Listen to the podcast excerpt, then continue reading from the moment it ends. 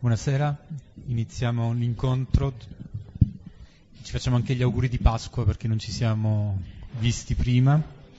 Prendiamo la lettera di San Paolo ai Filippesi, capitolo 2, versetti 5-11.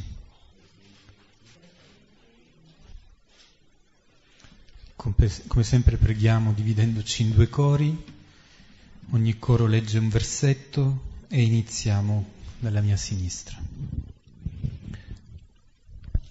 Nel nome del Padre, del Figlio e dello Spirito Santo. Amen. Amen. Abbiate in voi stessi gli stessi sentimenti che furono in Cristo Gesù, il quale, pur essendo di natura divina, non considerò un tesoro geloso la sua uguaglianza con Dio ma spogliò se stesso, assumendo la condizione di servo e divenendo simile agli uomini, apparso in forma umana. Umiliò se stesso, facendosi obbediente fino alla morte e alla morte di croce. Per questo Dio l'ha esaltato e gli ha dato il nome che è al di sopra di ogni altro nome. Perché nel nome di Gesù ogni ginocchio si pieghi nei cieli, sulla terra e sottoterra. E ogni lingua proclami che Gesù Cristo è il Signore, a gloria di Dio Padre. Gloria al Padre e al Figlio e allo Spirito Santo. Come era nel principio, ora e sempre, nei secoli dei secoli. Amen. Questo inno che abbiamo appena pregato, che si trova nella lettera che San Paolo invia a una delle comunità a cui è più affezionato, alla comunità della città di Filippi. Molto probabilmente Paolo non l'ha scritto lui stesso, ma l'ha ripreso da uno di quegli inni che erano più pregati nelle prime comunità cristiane. E questo inno viene da Paolo inserito in questo momento in cui rivolge un'esortazione ai filippesi. Li sta esortando a vivere ed agire conformemente a Cristo e per poter rendere ancora più evidente, più forte questa sua esortazione, utilizza questo inno, in cui l'inizio è proprio quello di un invito molto forte ad avere gli stessi sentimenti che furono quelli di Gesù. Avere nel cuore quelle medesime forze, spinte, mozioni, per usare un termine ignaziano, che furono di Gesù.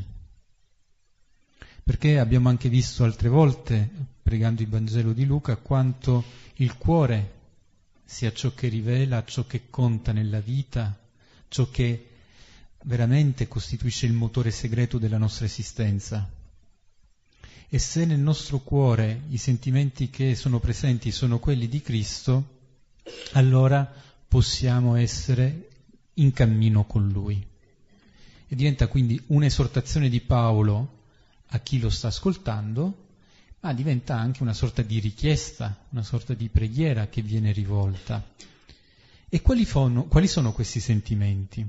Allora, questi ci vengono indicati dicendoci che cosa ha fatto Gesù il quale, pur essendo di natura divina, non considerò un tesoro geloso la sua guiglianza con Dio, ma spogliò se stesso, assumendo la condizione di servo.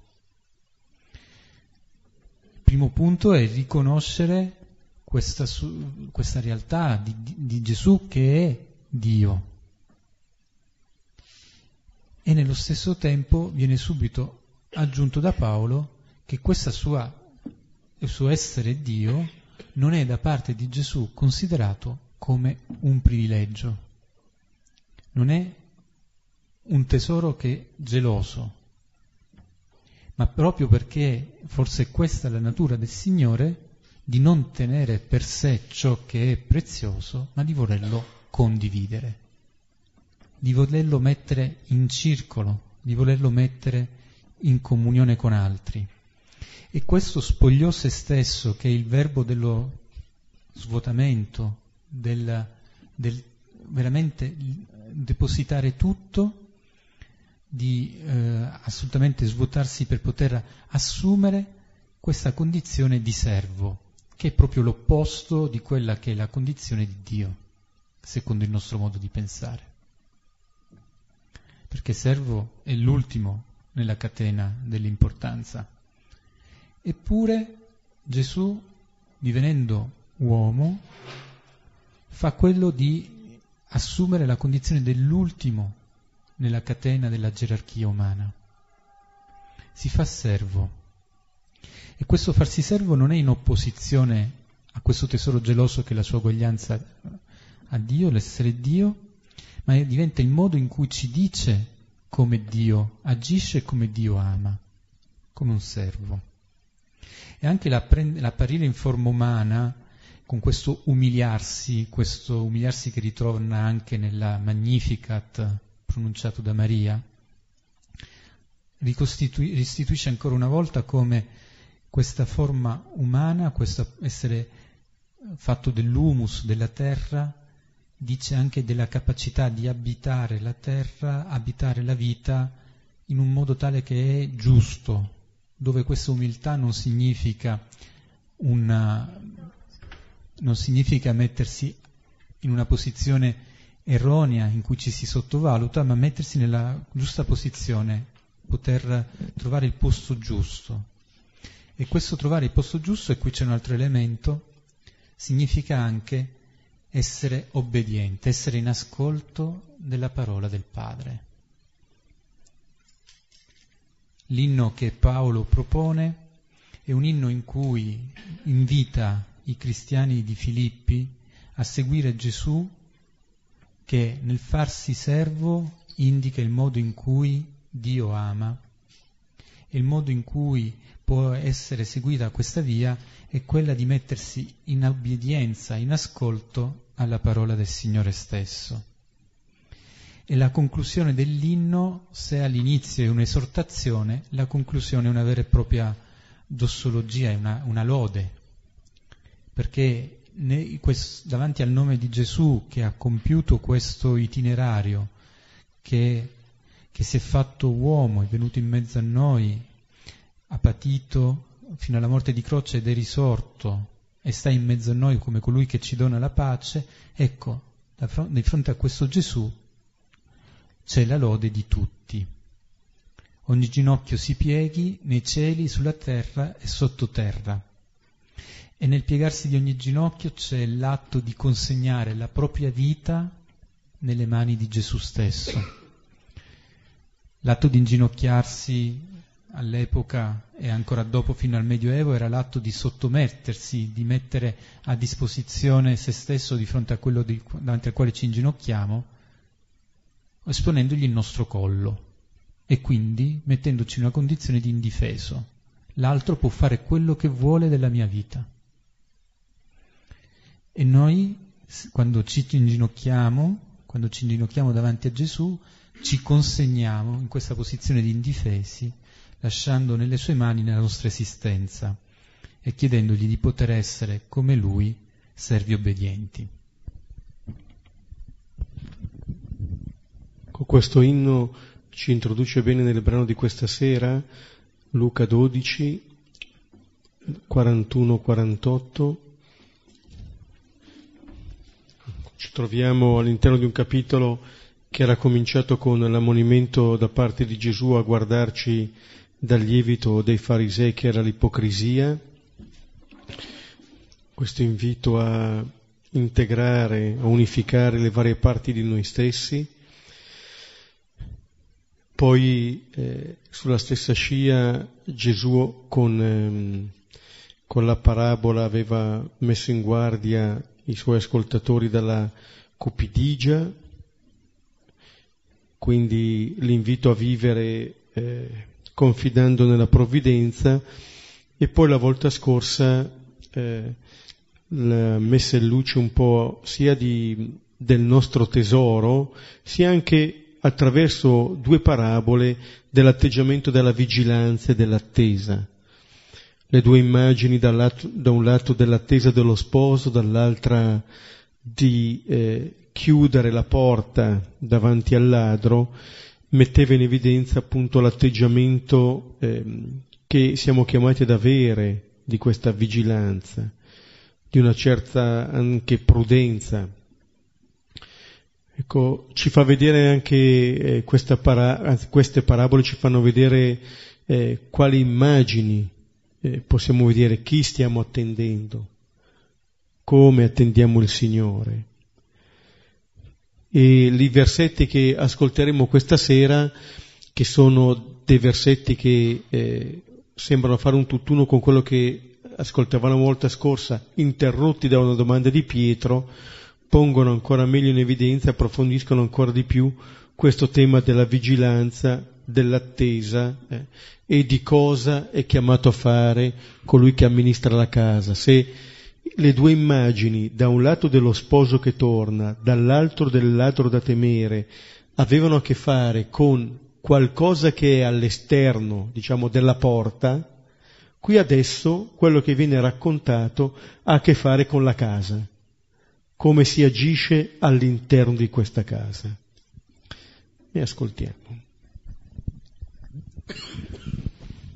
Ora disse Pietro, Signore, a noi dici questa parabola o anche a tutti? E disse il Signore, chi è dunque l'amministratore fedele, quello saggio, che il Signore porrà sopra la sua servitù per dare nel suo momento la misura di grano? Beato quel servo che venendo il suo Signore troverà che fa così. In verità vi dico, lo porrà su tutto ciò che ha. Ma se dicesse quel servo in cuor suo, tarda il mio Signore a venire, e cominciasse a picchiare i servi e le ancelle, e a mangiare, e bere, e ubriacarsi, verrà il Signore di quel servo in un giorno in cui non attende e in un'ora che non conosce, e lo taglierà in due, e porrà la sua sorte con i senza fede. Ora questo servo che ha conosciuto la volontà del suo Signore, e non ha preparato o fatto secondo la sua volontà, sarà molto percosso. Ma chi non la conosceva e ha agito in modo da meritare colpi, ne riceverà pochi. Ora, a chiunque fu dato molto, molto sarà chiesto da lui, e a chi fu offerto molto, di più gli chiederanno. Ecco, anche qui, a partire dalla domanda che fa Pietro, Gesù narra di fatto questa parabola che riguarda il servo e che eh, mette in evidenza quelli che sono gli atteggiamenti fondamentali della vita di fede, della vita cristiana. Una vita che è un'attesa continua di colui che deve tornare, eh, di questo sposo che deve tornare e che eh, questo sposo non dice quando torna. Ma in un certo senso il non dire quando torna è il modo per dire che in ogni momento questo sposo torna, che ogni momento è il tempo utile per questo incontro. Qui ci troviamo ormai dal capitolo nono nella seconda parte del Vangelo di Luca, è la parte che narra il viaggio di Gesù a, a, Gerusalemme, quello che è il senso della sua vita, la consegna definitiva che farà a Gerusalemme, ma in questa parabola, in un certo senso, ci viene anticipato non solamente quello che avverrà a Gerusalemme, ma anche quello che sarà poi, cioè il ritorno del Signore. E la nostra storia è la storia che sta tra queste due venute del Signore Gesù, eh, tra questa sua andata a Gerusalemme, la consegna definitiva di sé e il suo ritorno. Il nostro presente è, è come sospeso tra il passato e il futuro, però quello che facciamo in questo presente spiega quello che è stato e illumina già quello che sarà. Allora quello che eh, si narra in questo brano è un po' il senso della nostra vita. il senso del nostro oggi, la vigilanza, l'attesa di cui sta parlando qui Gesù è ciò che riempie di significato o che dovrebbe riempire di significato ogni nostro momento. Leggiamo i versetti 41 e 42.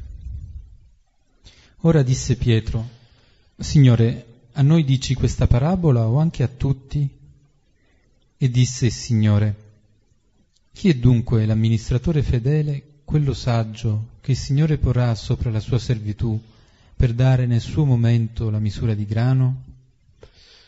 Ecco, Pietro interviene nel discorso e pone eh, questa domanda.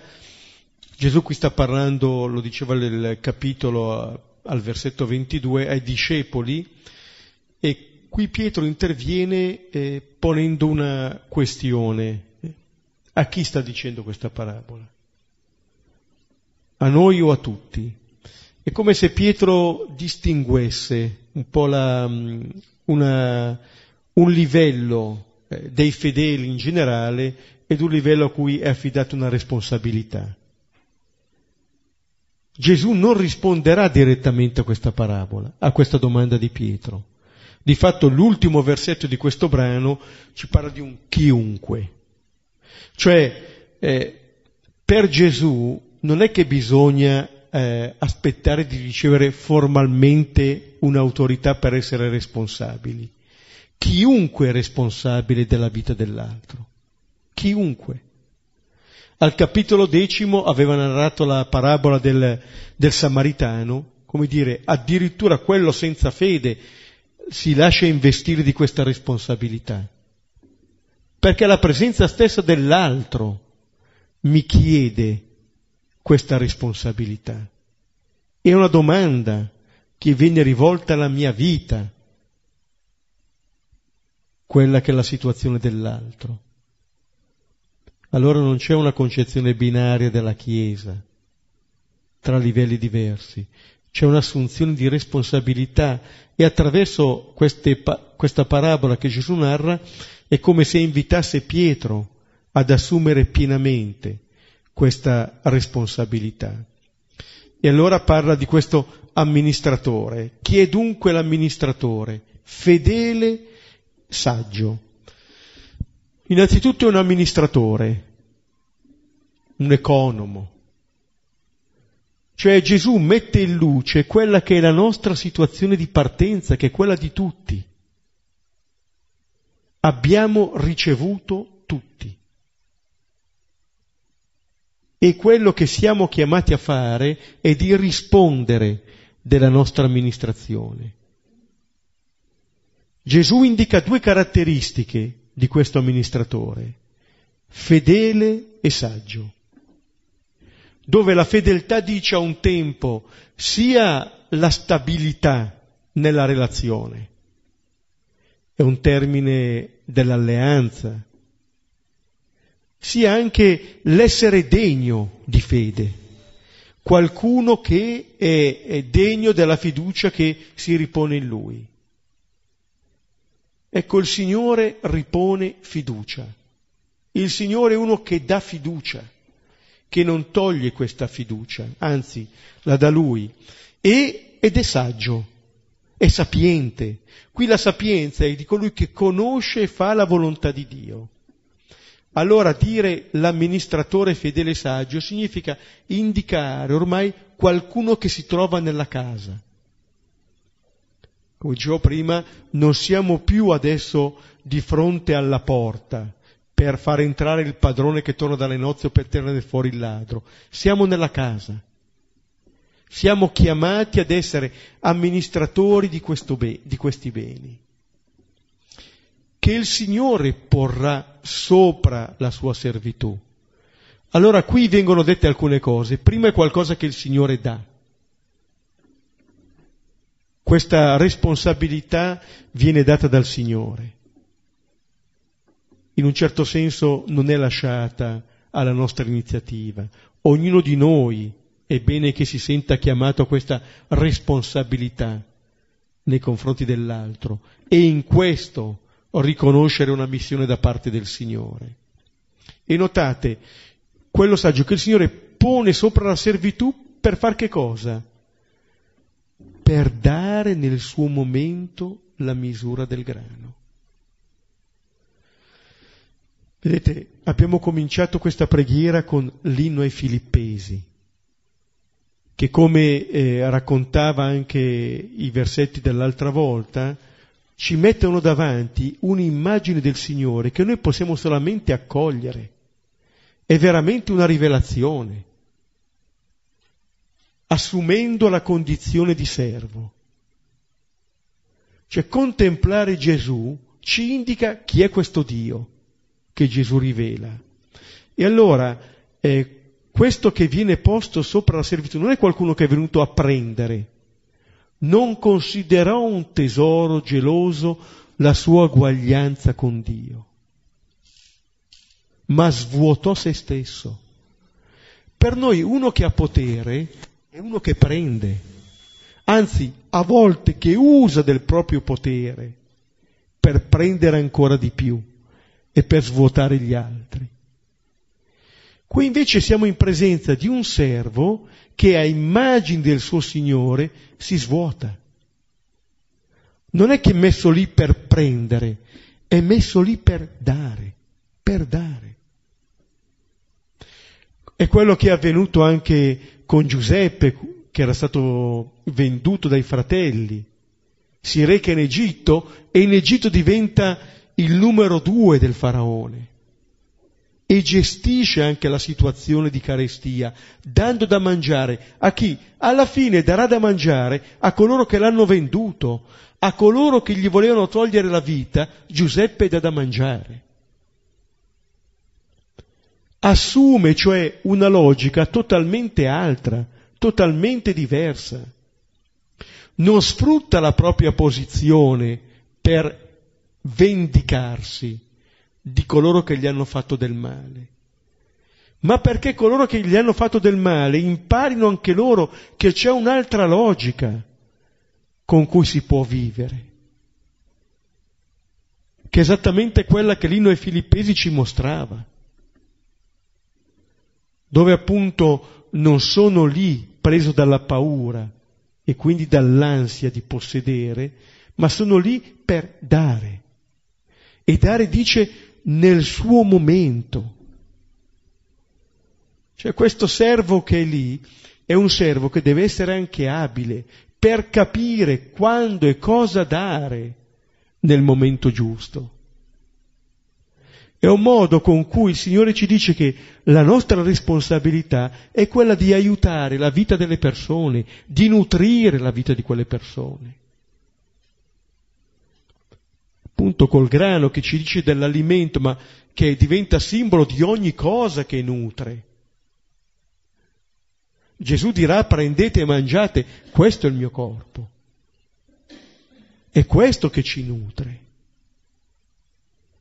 Allora eh, l'importanza di essere messi in quella posizione, ma di essere messi in quella posizione per viverla con la stessa logica del Signore che ci mette lì.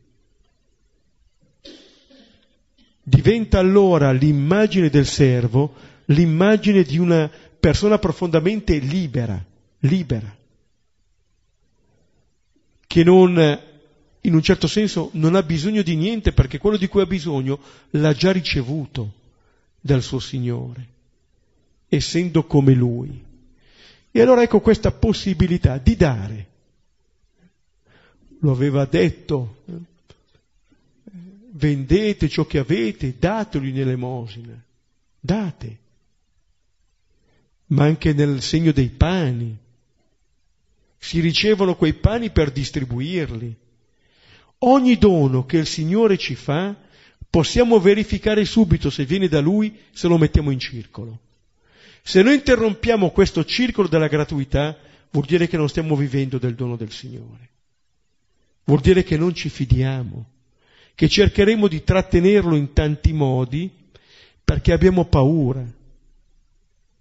Possono essere tanti i doni del Signore, ce ne ha dati tanti, diversi. Ecco, i suoi doni sono doni che eh, sono fatti perché vengano messi in circolo, Ecco, nella misura in cui non interrompiamo questo circolo, siamo veramente a immagine di questo Signore.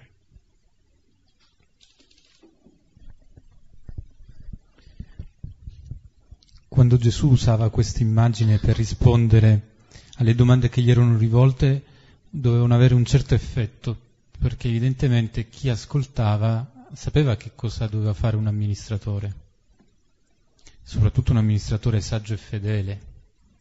Doveva amministrare bene, bene le proprietà del padrone, questo significa farle fruttare, significa non rubare al padrone e far crescere i suoi guadagni. Quello che Gesù però aggiunge è che questo amministratore fedele, questo amministratore saggio, per dirlo in altre parole rispetto a quello che Beppe già ha detto, però che in fondo sempre ruota intorno allo stesso concetto, è colui che sa prendersi cura di quelli che gli sono affidati. E prendersi cura espresso attraverso quello che è il soddisfacimento di un bisogno essenziale, quello del cibo. Il cibo come ciò che serve per potersi mantenere in vita, per avere le forze, per poter continuare a svolgere le proprie attività. L'amministratore saggio e fedele sa prendersi cura. Ora, a chi si rivolge però questa affermazione? Si rivolge a tutti o si rivolge ai discepoli, come chiede Pietro? Perché se si rivolge solo ai discepoli vuol dire che c'è qualcuno che è chiamato a farlo. E allora ritroveremo un po' l'immagine dell'amministratore che in qualche modo sempre dipendente è, però gestisce un piccolo potere. Altri dipendono da lui. Ma se l'immagine si rivolge a tutti e tutti siamo amministratori, allora tutti siamo anche chiamati a prenderci cura degli altri, a dare agli altri quel cibo di cui hanno bisogno nel momento in cui hanno bisogno. E allora in questo modo, in questo modo quell'economia del dono che circola, che è l'amore del Padre, del Figlio e dello Spirito che non trovano battute d'arresto, diventa anche quella via che noi siamo chiamati a seguire. Il Signore conclude con una domanda, non fa un'affermazione. Rilancia a chi lo ascolta questo interrogativo perché possa lui stesso misurare ancora una volta chi è il Signore e chi sono io in relazione con il Signore. Versetti 43 e 44. Beato quel servo che venendo il suo Signore troverà che fa così in verità vi dico, lo porrà su tutto ciò che ha. Qui c'è una beatitudine espressa al singolare, nel brano precedente, nei versetti che precedono era plurale, qui in un certo senso ogni ascoltatore, ogni lettore del Vangelo si sente chiamato in causa, eh, ha chiesto chi è l'amministratore, dice beato quel servo. È una beatitudine che venendo il suo Signore troverà che fa così. Ecco, questa beatitudine ci dice che la beatitudine vera per il Signore è quella di colui che dà, che dà da mangiare, che nutre. È la beatitudine appunto di colui che si dona, che scopre che quello che ha è quello che dona. Veramente nostro è quello che doniamo. Eh, c'è l'espressione di Silone in vino e pane che dice si ha solo quello che si dà. Ed è vero. Quello è davvero nostro. Quello che non diamo rischiamo di perderlo. Quello che diamo non ce lo può rubare nessuno. Costituisce la nostra identità. E questo servo che fa così mostra di aver raggiunto quella eh, pienezza.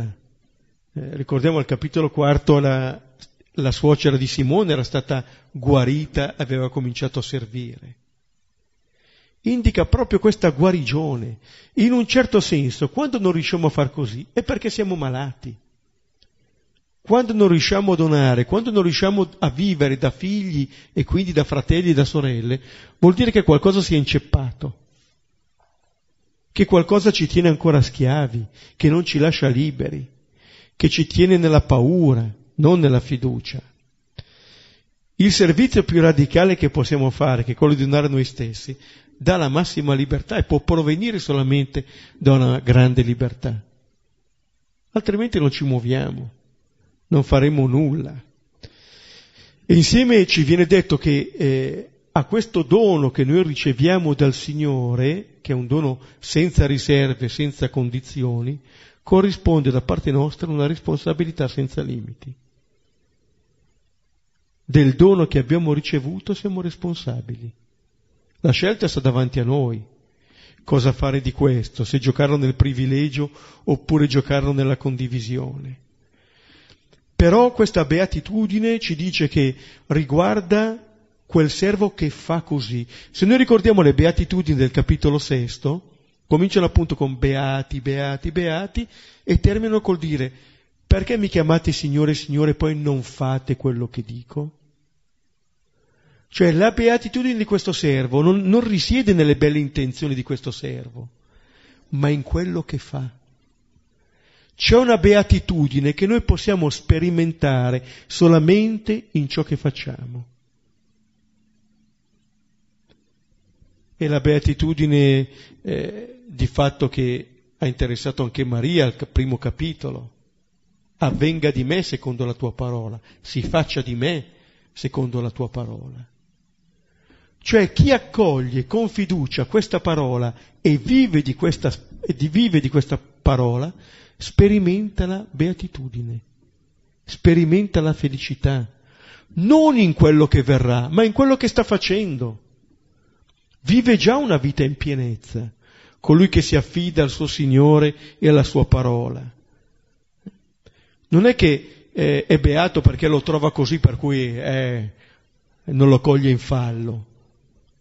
Ma un servo che vive così vive nella fiducia che gli è stata data. In un certo senso, qualsiasi momento è buono perché ritorni il Signore, ma quello che sta vivendo lo vive in comunione con il suo Signore. Questa è la prospettiva di questo servo. E poi con una formula solenne, in verità vi dico, vedete, lo porrà su tutto ciò che ha, cioè non solamente sopra la sua servitù, ma su tutti i suoi beni, su tutti i suoi beni. Cioè questo servo è talmente degno di fede che quello che ha il suo Signore è quello che ha lui. E questo Signore è talmente libero, appunto, non considerò un tesoro geloso, che tutto quello che ha lo condivide. come il Signore attraverso queste parabole ci vuole liberare dalle false immagini che possiamo avere di Lui e di noi, della schiavitù e della libertà.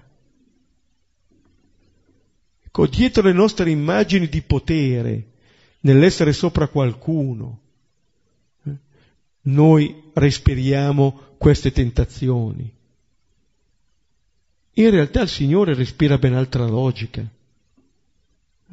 non vive una concorrenza, una minaccia.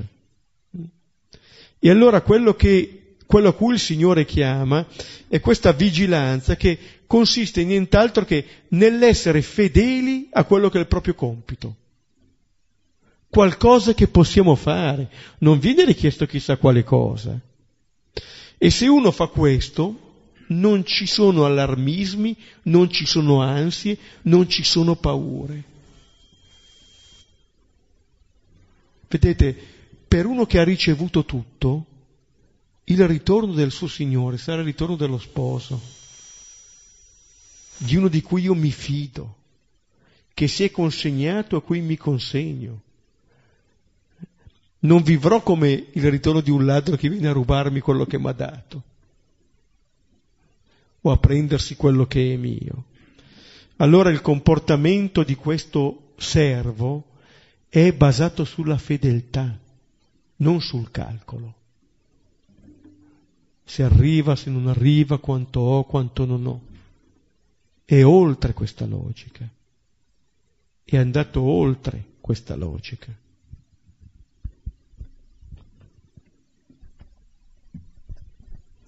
Versetti 45 e 46. Ma se dicesse quel servo in cuor suo, tarda il mio Signore a venire, e cominciasse a picchiare i servi e le ancelle, e a mangiare e bere e ubriacarsi, verrà il Signore di quel servo in un giorno in cui non attende e in un'ora che non conosce, e lo taglierà in due e porrà la sua sorte con i senza fede. Vedremo poi cosa vuol dire, cosa può voler dire taglierà in due. Uno comincia a tremare, sì, bello questo Signore, il Signore poi ti taglia in due e voglio vedere come pian piano arriviamo anche lì.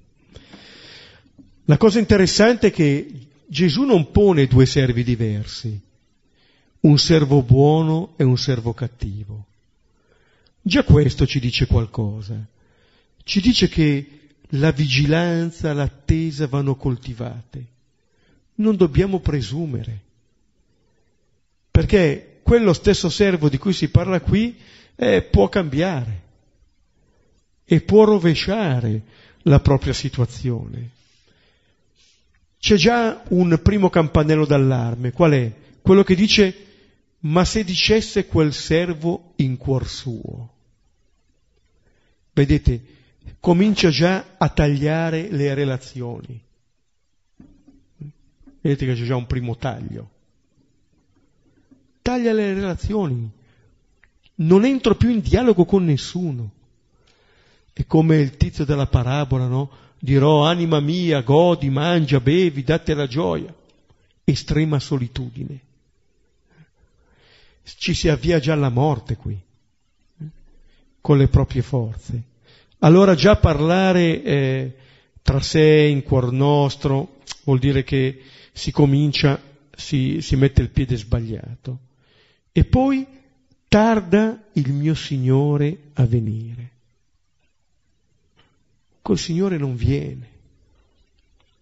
Ma vedete, anche questa, eh, che sembra una semplice constatazione, ci dice che qualcosa non funziona più in questo servo. Primo perché non entra più in dialogo. Secondo perché non parla al Signore del ritardo che il Signore sta facendo. E comincia a calcolare. Qui non c'è solamente il tema della parusia, della venuta definitiva del Signore, tema comunque importante, perché noi siamo in attesa della venuta del Signore. Ma dire tarda il mio Signore a venire vuol dire che questa persona sta già calcolando e vuol dire che non riconosce che ogni giorno, che ogni ora del giorno può essere questo momento ma non nel senso che posso morire come nella parabola dice stolto stanotte sarà richiesta la tua vita, che ci farebbe ancora una volta vivere nella paura. Ma questo incontro col Signore tu lo puoi vivere in ogni istante della tua vita. Non è che il Signore tarda a venire, sei tu che sei ritardato nel capire che il Signore viene in ogni momento. In ogni momento viene. Ogni occasione è quella giusta per poterlo incontrare. Ogni situazione che tu vivi, anche quella che non riconosci immediatamente. Il padre De Cossade nel libretto L'abbandono alla divina provvidenza, parlando del risorto, visto che ci troviamo in tempo pasquale, dice che il risorto noi non lo riconosciamo subito. Maria di Magda, le due di Emmaus, quelli sulla barca, non lo riconoscono subito. Il Signore risorto è presente sotto sembianze a noi ignote. Solo dopo un po' riconosceremo che è Lui. E dice, a volte in alcune situazioni che tu fai fatica a identificare, è il risorto che si nasconde. Prova a viverle bene, prova a viverle in profondità, vedrai che dentro quelle situazioni lì c'è il risorto che si sta avvicinando alla tua vita. Allora il Signore non sta ritardando, Il Signore è presente sempre. Siamo nel Vangelo di Luca, lo abbiamo già sottolineato, lo sottolineeremo ancora, che uno dei temi fondamentali di questo Vangelo è oggi, oggi. Dalla nascita di Gesù a quando Gesù dirà oggi sarai con me in paradiso, per noi è sempre questo oggi. È oggi il tempo della salvezza, è oggi che il Signore viene, è oggi che il Signore mi incontra. Il Signore non tarda, non è che Lui sta tardando, sono io che non sono pronto, sono io che non sono vigilante, sono io che mi lascio sfuggire queste occasioni di incontro con Lui, che è sempre presente. Il samaritano l'ha capito in quell'uomo lasciato lì sui margini, Oggi il Signore l'ha visitato e lui l'ha riconosciuto. Oggi. Allora tarda e cosa fa? Comincia a picchiare i servi e le ancelle. Uno può dire è un po' una caricatura. Ma vedete, se io non attendo più questo Signore, oltre ad essermi chiuso in me stesso e parlo solamente tra me e me, vedete, porto questo disordine anche nelle relazioni. Non mi ricordo più di questo Signore nelle relazioni che ho con gli altri. Detto in positivo, se io mi ricordo del Signore in ogni momento, io porto questa mia relazione con Lui nelle relazioni con gli altri e non conoscerò più nessuno degli altri se non a partire da questa relazione con il Signore. a partire dal dono di sé che lui ha fatto, io conoscerò le altre persone, come persone per le quali il Signore ha donato se stesso. Altrimenti, appunto, le vivrò come rivali, come persone da picchiare. Sono stato chiamato a dar da mangiare, a servire la vita fisica di queste persone e mi ritrovo a picchiarle. Mi ritrovo a ledere la loro dignità i loro corpi, mi ritrovo a maltrattarli e prendo. Invece di dare prendo. L'ubriacare cosa vuol dire? Se, l'ubriacarsi cosa vuol dire se non il prendere in maniera eccessiva, disordinata, che toglie agli altri e fa male a me? Si complicano le relazioni a partire dalla mancata vigilanza dalla mancata attesa di questo Signore. Non vivo a partire da un dono che mi è stato fatto, ma un disor- da, da un disordine che io ho costruito. Sembra una semplice constatazione. E poi si dice verrà il Signore, verrà. È certa la venuta del Signore. In un giorno in cui non attendi, in un'ora che non conosce, certo perché non attende più, non sta più vivendo questa relazione con il Signore. Non è che il Signore si diverta a venire quando quell'altro è impreparato. Insomma, non è così meschino il Signore, cerchiamo di dargli un minimo di dignità. Eh? Ma quello che, che vuol dirci qui, con questa parabola, è che in un certo senso questa persona non sta più attendendo non sta più attendendo niente. Di fatto è una persona morta. Problema che fa anche morire. Ma per lui è una persona morta. Allora lo taglierà in due vuol dire constatare quella che è la realtà di questa persona divisa, divisa in sé, divisa dagli altri. Questa persona che è venuta meno all'alleanza. Sapete, la, uno dei modi con cui si stipulava l'alleanza era proprio quello di dividere gli animali a metà. Genesi 15, Abramo taglia gli animali a metà e poi lì è la fiamma che rappresenta Dio che passa in mezzo. I contraenti l'alleanza dicevano avverrà a noi così se mancheremo questa alleanza. Allora questa persona viene meno, è venuta meno ad ogni alleanza col Signore, con gli altri, con sé, nessuna relazione. E appunto allora porrà la sua sorte con i senza fede. Ma vedete, qui non è che il Signore aggiunga qualcosa. Il Signore mette in evidenza qui quella che è la realtà. Senza fede vuol dire senza più relazione con il Signore, ma non perché il Signore lo metta lì, perché Lui si è messo lì. È come se attraverso questo il Signore ci esortasse a renderci conto di dove ci troviamo, se lo stiamo attendendo o no. E la cartina di tornasole è come stiamo vivendo le relazioni con gli altri. È come se attraverso eh, queste parole il Signore ci esortasse a ravvivare la nostra vigilanza, a raccogliere la bellezza di questo invito. Allora quello che abbiamo pregato all'inizio è davvero un inno di Gesù, dove quello svuotamento era davvero un perdersi per ritrovarsi. E allora eh, questo servo non è chiamato tanto a fare dei calcoli su quando torno quando non torno, ma chi fa questi calcoli qui è uno che vive senza fede.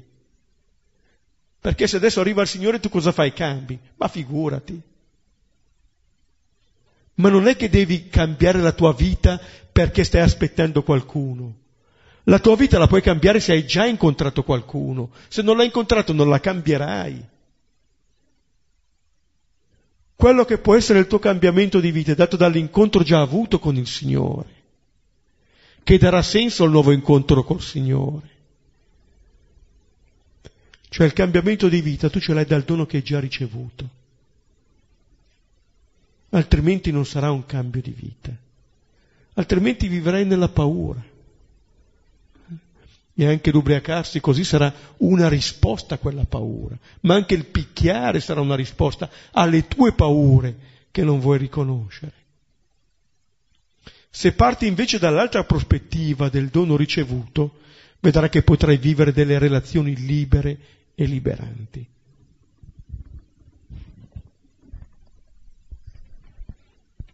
È forte la frase, dice questo servo in cuor suo all'inizio, tarda il mio Signore a venire. Il mio Signore, e quindi, e quindi c'è comunque il riconoscere che è Lui il Signore, è il Signore della sua vita. E non dice non c'è più, non viene più, dice tarda a venire, sa che verrà, ma sta tardando. E allora tutto questo diventa, e in questa attesa, io come mi gioco? In questa attesa io che cosa voglio fare? Questo stesso servo, come sottolineava Beppe, potrebbe in un momento essere capace di prendersi cura, oppure in un certo momento sentire questa attesa come vuota di senso e fare tutto ciò che è il contrario di prendersi cura degli altri fare tutto ciò che è il contrario, di essere capace di rispettare le cose che gli sono state affidate, che gli sono state donate, di poterle insozzare, di, poter, di poterle sporcare. E tutto questo si gioca in questa attesa, è il modo in cui in questa attesa noi siamo portati a viverla e ad abitarla. Un'attesa che è accompagnata da una certezza, il Signore verrà. Vissuta, come diceva Beppe, non come un momento di terribile e tremendo, ma come l'attesa dell'incontro con il Signore della mia vita, con quello che arrivando porterà a pienezza il dono che già mi ha fatto e che inizia a pregustare. Se dimentichiamo questo, chi è il Signore che viene, potremo essere portati nel tardare di questa attesa, di questa venuta, a cercare nelle relazioni con le persone e nell'uso dei beni forme di autorealizzazione in termini di affermazione di sé, in termini di potere, di potenza, perché, perché cerchiamo qualcosa che faccia da stampella a una fede che si rivela fragile, che non ci permette di tenere ferma questa fede e fiducia nel Signore che viene. Tarda il mio Signore a venire può essere la frase che apre ad una generosa attenzione agli altri, a uno spendersi e a un chiedere al Signore di affrettare la sua venuta, oppure a quello che dice nel Vangelo Gesù, a qualcuno che nell'attesa che si prolunga si smarisce. Ora questo servo che ha conosciuto la volontà del suo Signore e non ha preparato o fatto secondo la sua volontà, sarà molto percosso.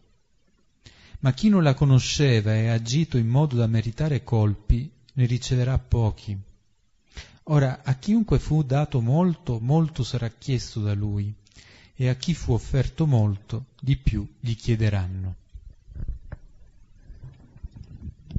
Ecco, qui Gesù pone questa distinzione tra conoscere o meno la volontà del Signore. Chi ha conosciuto la volontà del suo Signore non ha preparato fatto secondo la sua volontà. Ecco, nella versione eh, di Luca del Padre nostro non c'era l'invocazione sia fatta la tua volontà. La troveremo in maniera esplicita nel Getsemani sia fatta non la mia ma la tua volontà. Quindi qui siamo un po' al centro della vera preghiera, di fare la volontà del Signore. Qui Gesù mette in luce, attraverso questi termini di questa parabola, la seria responsabilità di fronte a quanto ci è stato dato. Allora renderci conto della responsabilità anche di fronte agli altri, di fronte a Dio, di quanto ci è stato dato. E dice eh, appunto chi non la conosceva riceverà meno colpi, come dire c'è una responsabilità diversa tra chi conosce questa volontà del Signore e chi non la conosce. Ma capite, per conoscere questa volontà del Signore si tratta di entrare in intimità con questo Signore, di cogliere davvero che cosa voglia Lui per noi, per gli altri. Quello che si diceva all'inizio della parabola, dare la misura di grano nel suo momento, servire la vita. Ecco, questa è la volontà del Signore. Allora di questo va tenuto conto. E a questo vuole eh, far arrivare questa parabola, non tanto a a picchiare questo servo che non è degno. Non è questo che admira e lo vedremo alla fine chi sarà percosso. Ma perché si prenda coscienza di questa responsabilità. E poi alla fine questo proverbio che in un certo senso risponde anche alla prima domanda di Pietro. Chiunque, a chiunque fu dato molto, molto sarà chiesto da lui. Cioè quello che il Signore può chiedere, lo chiede a partire da un dono, a partire da un dono. E entrare nella stessa logica del Signore. Questa per il Signore è la logica della vita, il dono ricevuto, il dono condiviso, fino a cogliere che quel dono siamo noi, dono ricevuto e dono condiviso. Altrimenti appunto eh, mettiamo un, in, immettiamo un disordine. Ci facciamo padroni della vita, non lo siamo, e viviamo il rapporto con gli altri come con dei rivali, e non lo sono. A chi fu dato molto. Vedete, prima diceva che il Signore porrà sopra la sua servitù per dare. E qui a chi fu dato. Così si ristabilisce il circolo,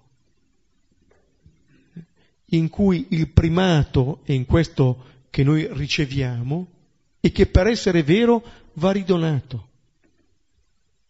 Altrimenti ogni disordine che mettiamo è un bloccare questo circolo.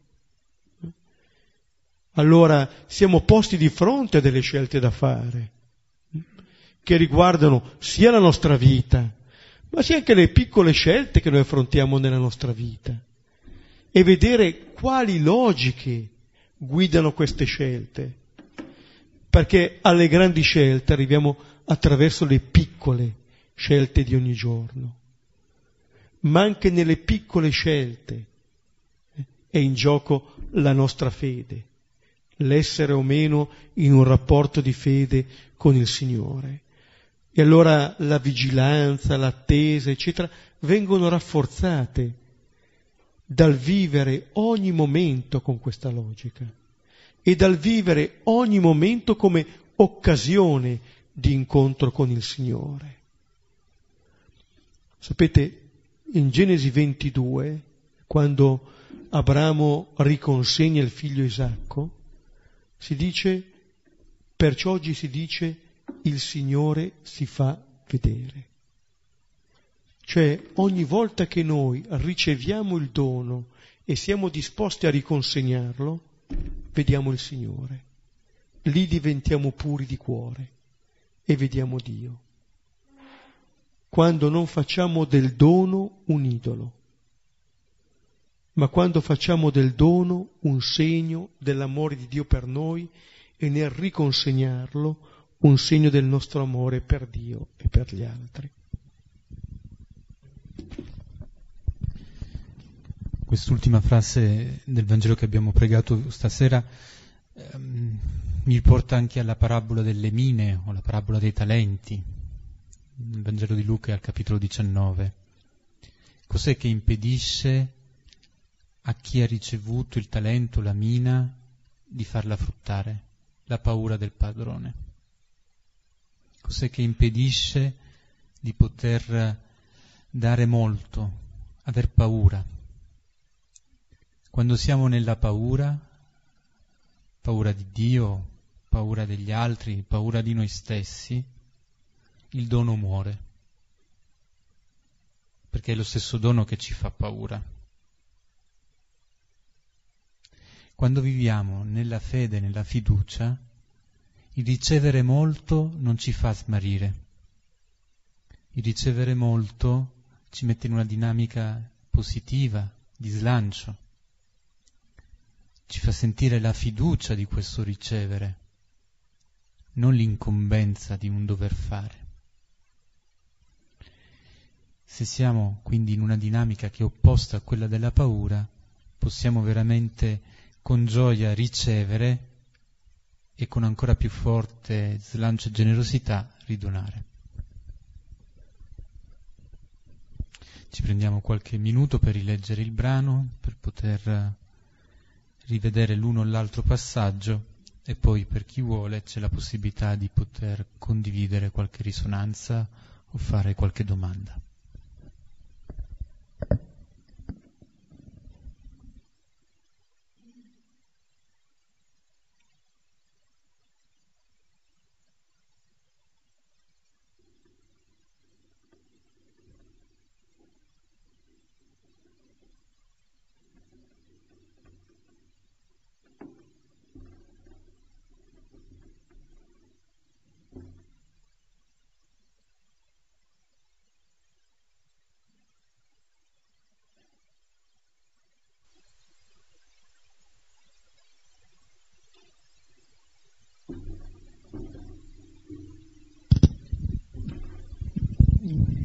Uno dei doni più belli che ci hanno fatto i gesuiti che conosciamo, che ho conosciuto da tanti tanti anni, è questa teoria dell'oggi, oggi, ehm, che è come una specie di diamante incastonato che, che illumina di luce tutto attorno.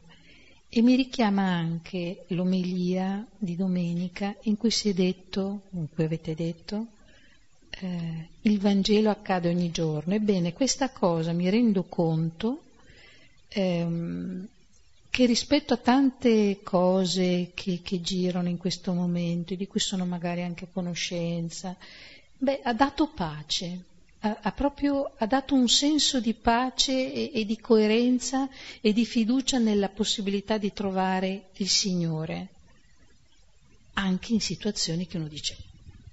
Ecco. Quindi grazie cari gesuiti.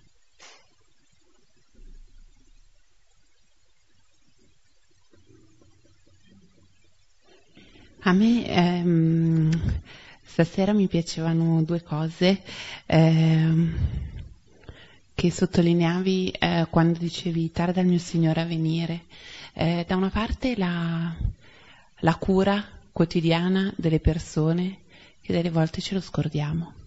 Ce lo scordiamo perché mh, mm, siamo più presi, sono più presa a pensare a, a me che non a, a chi mi sta vicino.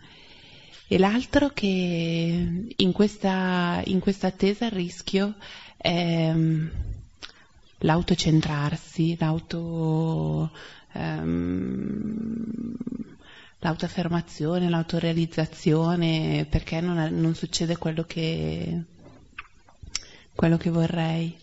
E quindi questi, questo richiamo al guardare all'altro Mm, a guardare al, mm, al, bisogno dell'altro, al servizio dell'altro, al dare cibo all'altro nelle forme che questo cibo può assumere, eh, può essere un buon richiamo eh, per togliersi dal,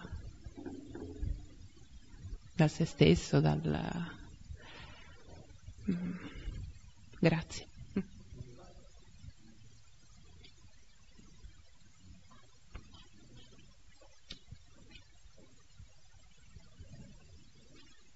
Concludiamo mettendoci ancora una volta nelle mani del Signore con la preghiera che Gesù stesso ci ha insegnato e chiedendogli di poter sempre più mettere in accordo noi stessi, tutta la nostra vita, con quella che è stata la sua, di poter avere i suoi stessi sentimenti.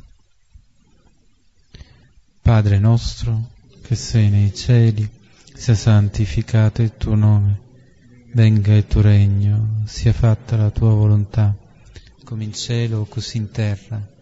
Dacci oggi il nostro pane quotidiano e rimetti a noi i nostri debiti, come noi li rimettiamo ai nostri debitori, e non ci indurre in tentazione, ma liberaci dal male. Amen. In nome del Padre, del Figlio e dello Spirito Santo. Amen. Grazie, ci vediamo la prossima settimana Buonanotte a tutti